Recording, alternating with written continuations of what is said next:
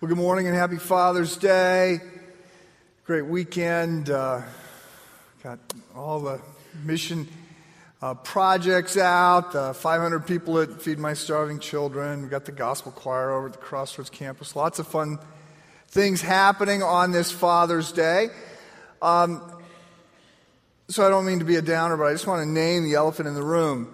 Um, Father's Day is not quite as big a deal as Mother's Day right? I mean, it's just it's just sort of a bit of an afterthought. It's it, it, there were years before Father's, after Mother's Day was a national holiday, before anybody got around to saying, "Hey, we ought to do this for dads also." All the all the metrics out there suggest that people don't spend as much money on gifts. Hallmark doesn't do as much business on cards. Nobody, of course, gives flowers. Restaurants don't have to gear up for the big brunch crowd. Uh, the phone company says a lot less traffic on Father's Day. And when they used to keep track of this, the calls made on Father's Day were always made collect uh, back to dad. So uh, I had a friend who uh, was sort of speaking to this issue. His daughter was doing a science project for a grade school class she had. And so she, uh, she needs to buy and raise for a few weeks 30 chicks. And so she's going to chart their growth over the first month, I think. And so he's, you know, builds a chicken coop and has to figure out the heater and he's got to do all these things. And what's he going to do with 30 month old chickens when he has them and all this stuff. So he's sort of keeping me apprised of this as it's developing. And then one day he calls and he says, Hey, do you know how much do you think a, a day old chick costs? He goes, because they come in the mail. You order them and they come in the mail. And I said, I, I don't have any idea. He goes, $3. $3 for a baby chick, provided that it's a, it's a girl, that it's a hen. He says, little boy chicks, little, little roosters, yeah, 50 cents. He says, is that, is that not just a metaphor of what's going on today? So I just want to say, dads, we, uh, you know, happy Father's Day. We think you're worth more than 50 cents, you know. Not $3, but 250 on, uh, on a good day. And I'm aware that there are some days that dads are thinking, I, am not even trading at 50 cents at the moment. Uh, you'd be fortunate to get that for me. Well, um, the books and the, and the files that I have up here on this table are just a fraction of the, of the material that I have in my office, all counsel for dads about how to be better fathers. So, this is maybe a third of the, the books and, uh, and the files that I've collected with articles about how to be a better dad. The books are all almost exclusively written from a decidedly Christian vantage point. Uh, authors trying to ascertain biblical directives about how to be a better dad. And if you've read any of these books, I'll just let you in on the secret. Uh, for the most part, uh, what they do is they look at the spectacularly bad dads in the Bible uh, Noah, Samuel, David. I mean, these guys would be on CPS speed dial. They do so many things wrong. Um, the articles, also many of them written from a Christian perspective, although not all. As I was uh, leafing through these files, I've got probably three times this many. As I was leafing through them this week, I was struck by how many came out of the uh, Wall Street Journal or out of the Chicago Trib or the New York Times, some from Harvard Business Review, articles about how to be a better dad. Uh, it's a big deal, a lot of ink out there about uh, how to be a better dad for the most part, especially with the books, not always with the articles, but with the books, they all start off assuming uh, that the sky is falling as it relates to the family and in particular to dads. Uh, almost every one of them will have some uh, derivation of this statistic that says in 1970 uh, about 90% of children were born into families with both a, a mom and a dad present in the home.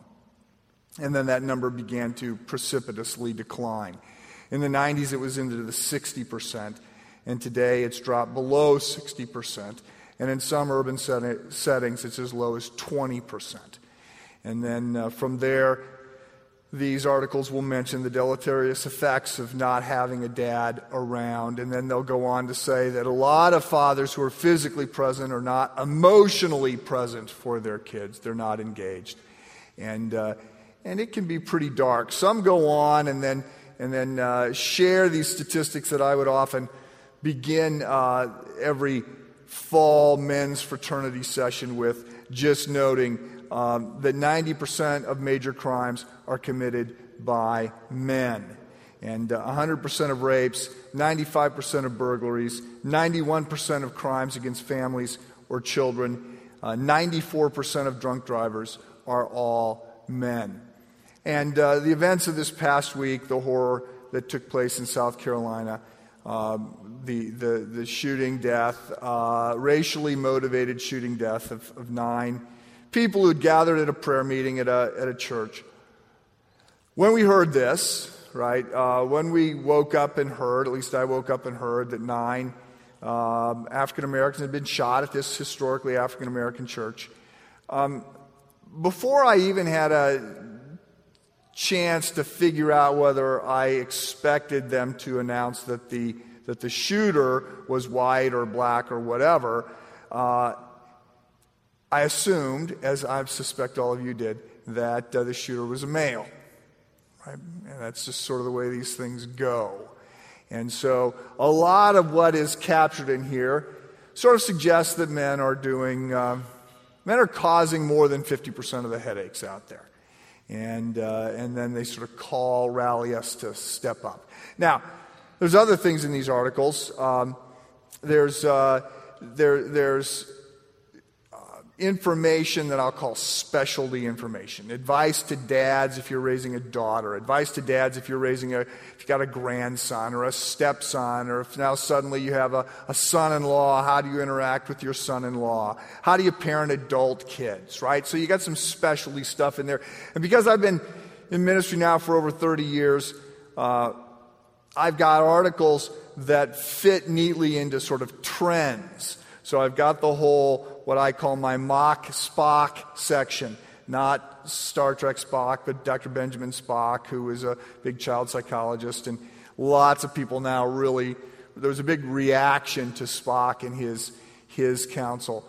Um, and then there's, uh, then there's just a whole bunch of uh, other information that is found in there. Uh, interestingly, there's a series of articles lamenting the lack of good TV dads right? We traded in Atticus Finch and uh, Fred MacMurray and Ward Cleaver for Homer Simpson and uh, uh, Al Bundy and uh, you know some of these what, what in the industry they just refer to simply as the doofus dad, right? That's just a character that most uh, most serial sitcoms have. The inept, bumbling, uh, idiotic father.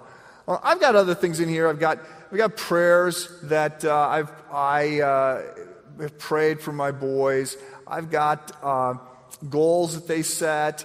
Uh, I have sermons that I've heard on Father's Day or that I preached on Father's Day. So there's a lot of information in these files and in these books. What I didn't find when I went here this past week, much to my surprise, what I didn't find was anything on the topic for today, which is dads and anxiety. And I, I think that's a, a, bit of a miss because I'm in lots of conversations with dad, with dads who are very anxious, right? Who say, oh my goodness, I just don't know that I can get this all done, that I can hold everything together because, because work is demanding more and more, even as it returns less and less. And my family just has these ongoing needs. And, and now you know, uh, wow, when I grew up, my dad didn't go to all my games. He didn't go to every parent teacher conference. He didn't, he, you know, he wasn't at every recital, but I'm expected to be at all of these things. And he says, I just don't, I don't know how I can hold all of this together.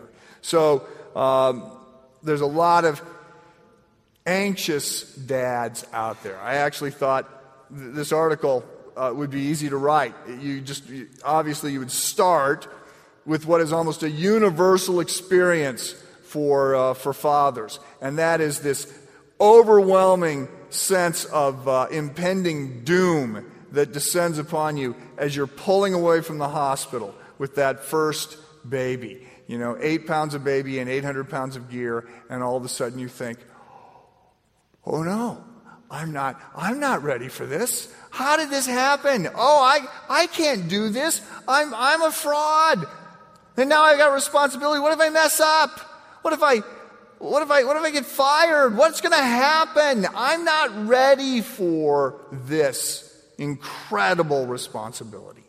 And, uh, you know, I, I just hear these stories over and over. And I remember putting the car in gear and thinking, oh my goodness, how did I end up here? So uh, then I had this moment. I guess it would have been probably six or seven years later. We, we left here back in 85 and went out to the West Coast. I was a college pastor for eight years. And and then I sensed over the course of uh, many months, I sensed God drawing that chapter of our lives to a close and uh, sort of prayed that through for a while and was convinced that it was time uh, to prepare for something else. And so, much to my father's horror, in January, I informed the church that I would be leaving in August. So, eight months I gave them to find uh, a replacement. I was completely confident that I would have a job by August. Of course, I didn't. So, what I had at that point was a family. I had two kids. I had a mortgage. I just didn't have any income. And I remember thinking, what kind of colossal idiot would put their family in this kind of risk? And so, there is anxiety that uh, is out there for fathers. I shared a few weeks ago about the dad, about the guy that came in to say he couldn't sleep through the night and and when he did, he was grinding his teeth and he was just very, very fearful of things. Uh, I could share stories of guys who come in and say, you know, I'm throwing up at 2 in the morning because I just can't handle the stress. And uh, everybody else makes it look easy, apparently. I'm the only one that, that is in this situation. And I assure them that they're not. Because they're a guy, they're supposed to just sort of smile and, and uh, roll with it and act like it's no big deal because you can't really show weakness and move forward. But I assure them that they are uh, not alone. So, let me pause for one moment here before we go to the text and, and acknowledge that uh, I'm focusing on dads today um, because it's Father's Day. Uh, we could talk about anxiety for everyone, and in particular for single moms and dads. Uh, all the stresses that I've just talked about for dads are multiplied four or fivefold or tenfold. I don't even know. So if you're a single parent, uh, you have my respect and my prayers. I'm focusing on dads today because it's Father's Day. And also, I just always try and acknowledge that, that fathers have an outsized influence uh, in, their, in their families. It's not earned. In many cases, it's positively uh, unearned, but it's there. And uh, it's really hard for a family to do better than the, than the dad is doing. And we've got statistics that are just, you know, very interesting. If 100 high school kids show up and start to get involved with SHIG or, or come to a service or get involved on a mission trip, if 100 high school kids show up, about seven families will follow over the course of a year, right? They, seven of that hundred will end up bringing their family. Their family will follow them here. If, uh, if a hundred women show up, they get involved with MOPS or the Beth Moore study or whatever, they start to get involved in church. If a hundred women show up over the course of a year, um, somewhere in the 20% of families will follow. If 100 men show up over the course of a year, 97% of the families will follow, right? It's, it is an unearned, and as I said, sometimes positively uh, disearned, privileged position that men have and responsibility that men have. And so uh, on Father's Day, I'm, I'm speaking to everybody, uh, but I'm in particular speaking to dad. So, our passage is Luke chapter 12. Uh, Jesus is marching to Jerusalem. Uh, the crowds have gotten big at this point. We've been looking in particular at his, uh, the fact that Jesus is greater than. He's greater than evil and death and religion and fear. And, and, uh, and now we come to a passage on uh, anxiety. Uh, Jesus is greater than uh, anxiety. So uh, I'm going to read Luke chapter 12, beginning with verse 22.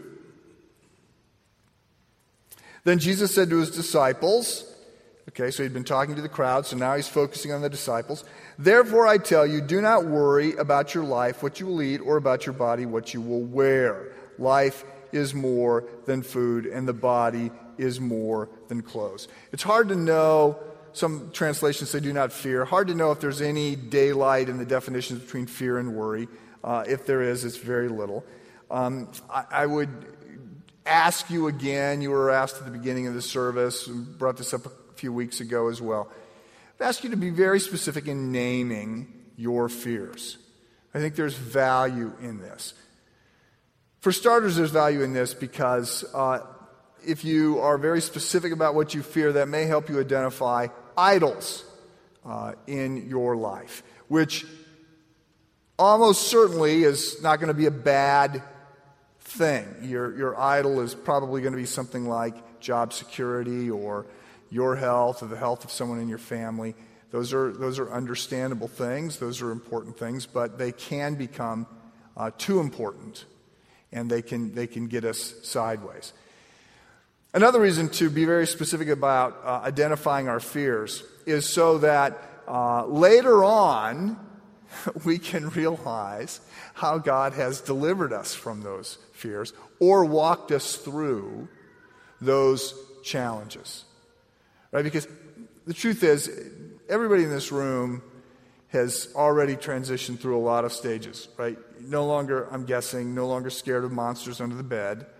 And uh, probably not many people here are scared that they're not going to remember their locker combination or be able to get their locker open because that was a very anxiety provoking thing. Oh no, I'm, I'm leaving, you know, I'm leaving grade school. I'm going to have a locker my own locker and I hear that they don't work and what's going to happen, you know. And the, I mean, there's a lot of stupid things that we can get wrapped up in worrying about. When I was about this tall, okay, so when I got to be about this tall, I started uh, through the whole I hate girls, girls are, are icky. And so whenever there would be any sort of romance on the TV screen, uh, I would leave the room. But when I was smaller than that, right, I went through this phase where I was quite uh, worried about the fact that when you kissed somebody, somehow you knew which way to turn your face so that your nose wasn't in the way. But nobody was explaining this to me. How, how do you know this thing, right? And, and none of my friends knew the answer, and I'm thinking, oh no, this is, right, this is, this is going to be bad. I, I don't know, okay? So, we worry about a lot of really stupid things, and if we actually write them down or identify them, then at some point we look back and we go, you know, maybe I ought to just not worry about so much of what I'm worried about because it's really pretty ridiculous stuff. Um, okay, so um, we need to identify our fears so we can identify our idols. We need to identify our fears so that we can move uh, forward and see that God helps us move beyond that. Reading on, verse um, verse 24. Consider the ravens. They do not sow or reap, they have no storeroom or barn, yet God feeds them. And how much more valuable you are than birds. Now, ravens is just a really polite way of talking about crows, right? And crows are loud, ugly, obnoxious, uh, squawky, scavengers that we see, you know, rooting through the trash and eating the roadkill. I mean, they're, they're gross birds. Uh, there's a, there's a, a, I don't know if it's the same crow or if it's been a series of crows, but there's a, a, a crow's nest on top of a light pole along the bike path that I run down. And starting a few years ago, um, the, this crow would dive bomb me as I am running down this path. I could hear it start get mad that I was approaching, and then it would swoop down. It would wait till I went past, and it would get behind me, and it would try and, you know, peck on my head. So I just got used to the fact that as I was running by, I just had to keep waving my arm for about 100 yards, and, and then I'd be fine. Well, after the stroke, um, I just wasn't in quite as good a mood. And I'm thinking, you're picking on me because now you think you can take me because I'm slow. So now I don't wave my arm. I can watch because I can usually see the shadow of the bird coming. And then uh, I turn around and the bird and I have words. And, uh, you know, I, I let it know. You think you can take me? Come on. You're always flying away as soon as I try and stand up to you. So I don't like ravens or crows. And I know that unlike, well, I know that if I say anything about cats, my email box will fill up. But nobody's going to come to the defense of a crow. Right? None of you have a pet crow at home that, oh, yes, that's just Caw. He just sort of, you know, uh, has freedom, runs around the house and makes a mess and, you know, picks at all the food and goes into the trash. And so none of you are going to defend the crow. So understand what Jesus is saying here, right? When he says, consider the raven, he's saying, this loud, ugly, ugly, obnoxious bird that nobody likes, that does nothing for its own provision, right? Doesn't plant food, doesn't store food, and yet God provides for it. If God provides for the raven, right? How much more important are you? God will provide for you. Uh, reading on, verses 25 and 26. Which of you, by worrying, can add a single hour to your life? Since you cannot do this very little thing, why do you worry about the rest? Now, it is worth noting here that the passage is telling us not to worry. It's not telling us not to work. And I, I, highlight this because there are more than a few people who suggest that the, that the spiritual approach here, that the mature response here is to simply sit back and let God provide. Um, I, have been involved with an organization for 20 years, Scholar Leaders International. Christ Church has been supporting Scholar Leaders International longer than that, so 25 years. And uh, a few years ago, four or five years ago, we, we took on a scholar from a uh, young leader from Ethiopia whose particular uh, area of interest was to try and fix the problem in Ethiopia that revolves around the fact that the Ethiopian Orthodox Church, uh, which is the predominant church in Ethiopia, uh, they have um, they have 300 saints so far. And here's the catch you're not supposed to work on the day set aside to honor each of these 300 saints. Okay? So there's 300 additional holidays in the Ethiopian calendar. And this guy's saying part of the reason that we're starving over here, right, in this land of plenty, is because nobody's working. Everybody thinks the right thing to do, the pious thing to do, the godly thing to do is to, to not work on these days in honor of whoever. And so he says, we got to figure out how to fix this because it's killing us. And, and this is not, it's not an Ethiopian problem. It's not a new problem. In First Thessalonians, the Apostle Paul wrote about the fact that Christ was going to return. And we're going to look at that actually next week as we keep motoring through Luke chapter 12. In 1 Thessalonians, Paul talks about the fact that Christ is going to return. And in 2 Thessalonians, he writes, and part of what he says in chapter 3 is, by the way, those of you who heard that Christ was going to return and are now doing nothing, I have this to say. If you don't work, you don't eat. Right? Because there's this thing, well, I'm just going to sit back and trust God. So that's not what this passage is saying. It's not saying don't work, it's saying don't worry. Reading on, verse 27, we have now another example, sort of like with the crow, uh, of a lesser thing being cared for. Verse 27 Consider how the wildflowers grow, or some your translations may say, Consider the lily. Uh, we briefly thought, well, gee, it's Father's Day. We could give everybody a lily. That'd go over well. Um, Consider how the wild flowers grow. They do not labor or spin, yet I tell you, not even Solomon in all his splendor was dressed like one of these. If that is how God clothes the grass of the field, which is here today, and tomorrow is thrown into the fire, how much more will he clothe you, you of little faith? And do not set your heart on what you will eat or drink. Do not worry about that. For the pagan world runs after all these things, and your Father knows that you need them. But seek first his kingdom, and these things will be given to you as well. Um, so, what we're being told is we need, to, we need to focus on God. Seek God, seek His kingdom. If we, if we can right size God and look at Him first, as opposed to looking at the problems or the things that we're worried about first, then God in His majesty sort of eclipses the problem, makes the problem look small. If we look at the problem first, right, then that's blocking out God. And so we're being told that we need to. Uh, we're not being told that we're not going to face hardships. We're not being told that everything's going to be easy, right? We're, we're not ever told that. We're told quite the opposite, but we're told that God is with us as we go through these things.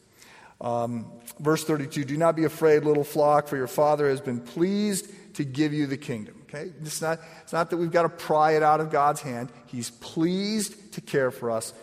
Verse 33 Sell your possessions and give to the poor. Uh, provide purses for yourselves that will not wear out, a treasure in heaven that will never fail, where no thief comes near and no moth destroys. There are many passages in, the, in the, both Old and New Testament that argue that we should be generous with the poor, we should, we should advocate on the part of the oppressed. Um, I, I don't actually think that the counsel here in particular is in there for the benefit of the poor. Right? It's saying that we should sell our possessions and give to the poor. I, have said this before. If you look to the old, lots of people say they don't like the Old Testament metric of 10%. They, they like the New Testament metric. And I always say, no, you don't, because the New Testament's always bigger. You think it's going to be less than 10%. It's always, no, give everything away. But, but here, I don't think it's motivated in this way uh, to care for the needs of the poor. I think he's saying, for the person who's worrying, right? Look, you need, you need to understand, you need to put yourself in some situations where you're actually going to trust God. And, and you need to store up treasures in heaven where moth and rust cannot destroy, thieves cannot break in and steal.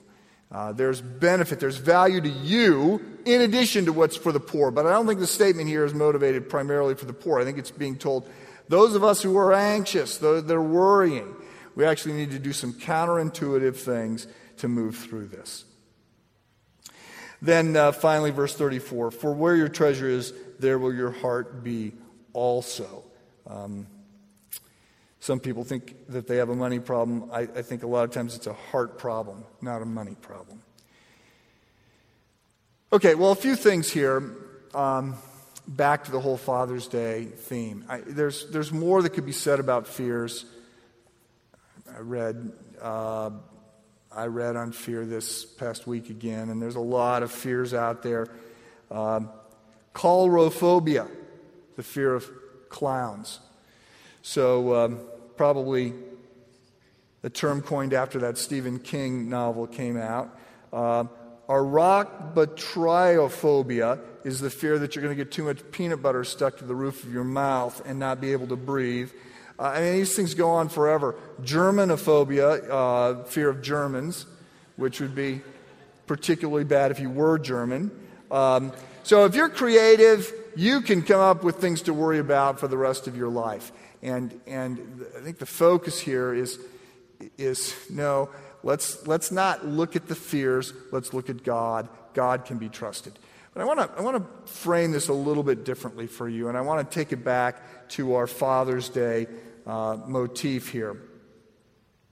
I want to I want to end by by sharing a story that hopefully will provide a little bit of a visual picture that you can carry with you as you leave.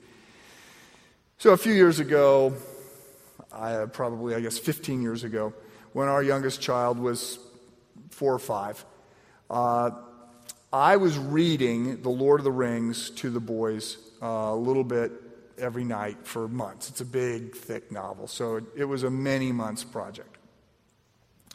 And I was reading it primarily to his older two brothers, but he was hanging out and, and listening to it as well. And uh, then one night, two in the morning, I hear a little, wake up to a little whimpering going on, and he's calling. So I go into his bedroom, and, and he says, uh, I go, what's, what's the matter, bud? And he goes, I'm hot, I'm hot. I go, okay, well, let's take some covers off, you know. This is a problem I can fix. Okay, strip some covers off. I go, there, you'll cool down. And I go back, uh, climb in bed, and he starts crying again.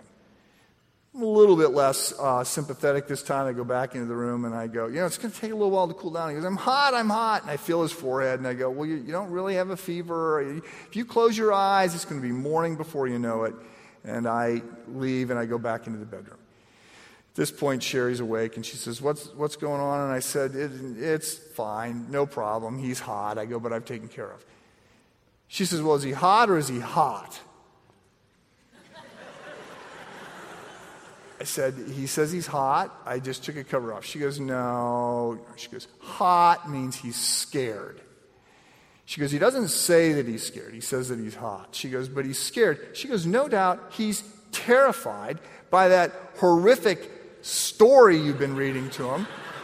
And she goes, Of course he's petrified. She might have said other things about how I should have been shot at that point, but I, I'll leave those out.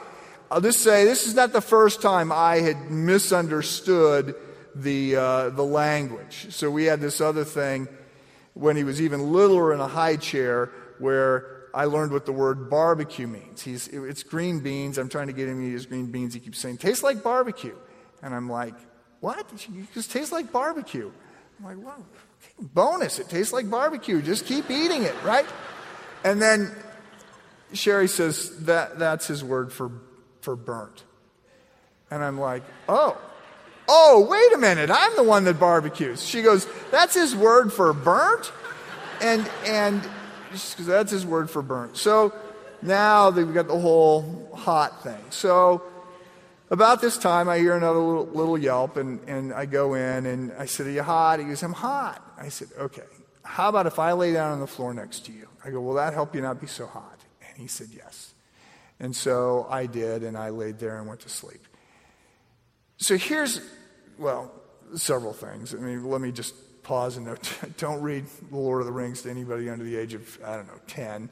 Uh, and dads, if you can still solve the problems for your kids, right, by laying down next to them at night, if you can still be a hero like that, let me encourage you to take advantage of those opportunities because they are short lived, right? Pretty soon their problems are not ones that you can, you can fix very easily, if at all. And, uh, and, and those memories are worth so much more than any tie uh, or, or, you know, barbecue accessory that you're going to get at Father's Day. So take advantage of those moments. But let me also say the, the passage here, I mean, that's the tone of what we're being told. So if you look in um, verse 32, it says, Do not be afraid, little flock, for your Father has been pleased to give you the kingdom. So, little flock is a term of endearment, right? This is not don't be afraid. Come on, buck up, be a man, right? Uh, have a spine. You press on. I'm tired of this sniveling and whining and crying. Come on, you gotta just gotta go make it happen. That's not the tone of do not be afraid. The tone of do not be afraid is don't worry about this, right? I got this. I'm gonna lay down next to you and, and nothing's gonna hurt you that kid doesn't go through me first, right? I've got this. And that's what we're being told in this passage. I, I said that uh, I have all these books, files on how to be a better dad. I've got lots of books and files on stress and anxiety because it's another big topic. And, and I rifled through that as well. And you know, it's all it's full of all the predictable stuff, right? I mean, you know, uh, you know, get plenty of sleep and and uh, take exercise and eat less salt, and you know, it's just it's all the kinds of stuff that you would expect. Nowhere in the stress and anxiety stuff is the best advice out there, right? Which we get in this passage. Which is just place your trust in God, right? He is a loving heavenly Father who will lay down next to you and make sure that none of the, none of the monsters under the bed can get you, right? Because He's there for you. He's the best Father we could ever have. Let me pray for us. Heavenly Father, um, I know there's a lot of anxiety in this room. Dads and moms, young people, old people, grandparents, stress that goes in a variety of different directions. And um, on this Father's Day, we want to look to you to be uh, the dad who can, um, who can, who can scare away all the, all the scary things that uh, are out there, and that we can understand the depth of your love. And when you say, "Do not be afraid," that you've got it, and uh, that you're going to work all these things out eventually, and we can trust in you. So I pray, Father, would, we would confess that it's very easy to look at problems and not at you. Help us, uh, help us to do otherwise and to rest in you. Now I want to ask all the fathers to stand. Just continuing in an attitude of prayer, I want to ask, invite all the fathers to stand for a second because I want to pray specifically for you. Heavenly Father, I want to pray uh, for the new dads today, those that are just starting down that path, that you would give them um, patience and wisdom um, and a great sense of your presence as they uh, seek to be the best dads they can be. I want to pray for those uh, men right now who feel pulled in every direction. Uh, work and family demands are just uh, more than they can manage. I want to I want to pray, Father, that you would give them strength. I want to pray that you would give them a sense of your presence, that you would give them a sense of your love for them, and that you would show your favor on them and on their children. Uh, help them to see the great value of what they're doing, uh, especially as they love and spend time with their kids. Uh, I want to pray for the dads who are parenting adult uh, kids now, or, or, the, or the grandparents, or those that are now trying to figure out how to be a, a, a good uh, father in law. I want to pray that um, you would give them wisdom in this new role and help them to know how to encourage, um, how to be the, the, consultant to their adult children, uh, to love and affirm them, uh, to cultivate a, a, a, growing, rich relationship with them, to be there for them without um, squelching them in any way. I want to pray, Father, for those dads who feel like failures uh, for whatever reason. Um, sideways with children or or uh, they're just they look at lost opportunities and mistakes and, and feel a, heavy weight. May they sense your love uh, for them. And even today, see um, the opportunities, not the mistakes. See the ways to move forward and uh, to be more like you. We thank you. Heavenly Father, we acknowledge you are the only perfect Father. And we thank you that you are. And pray for your love on all of us and on these men. And we pray this in Christ's name.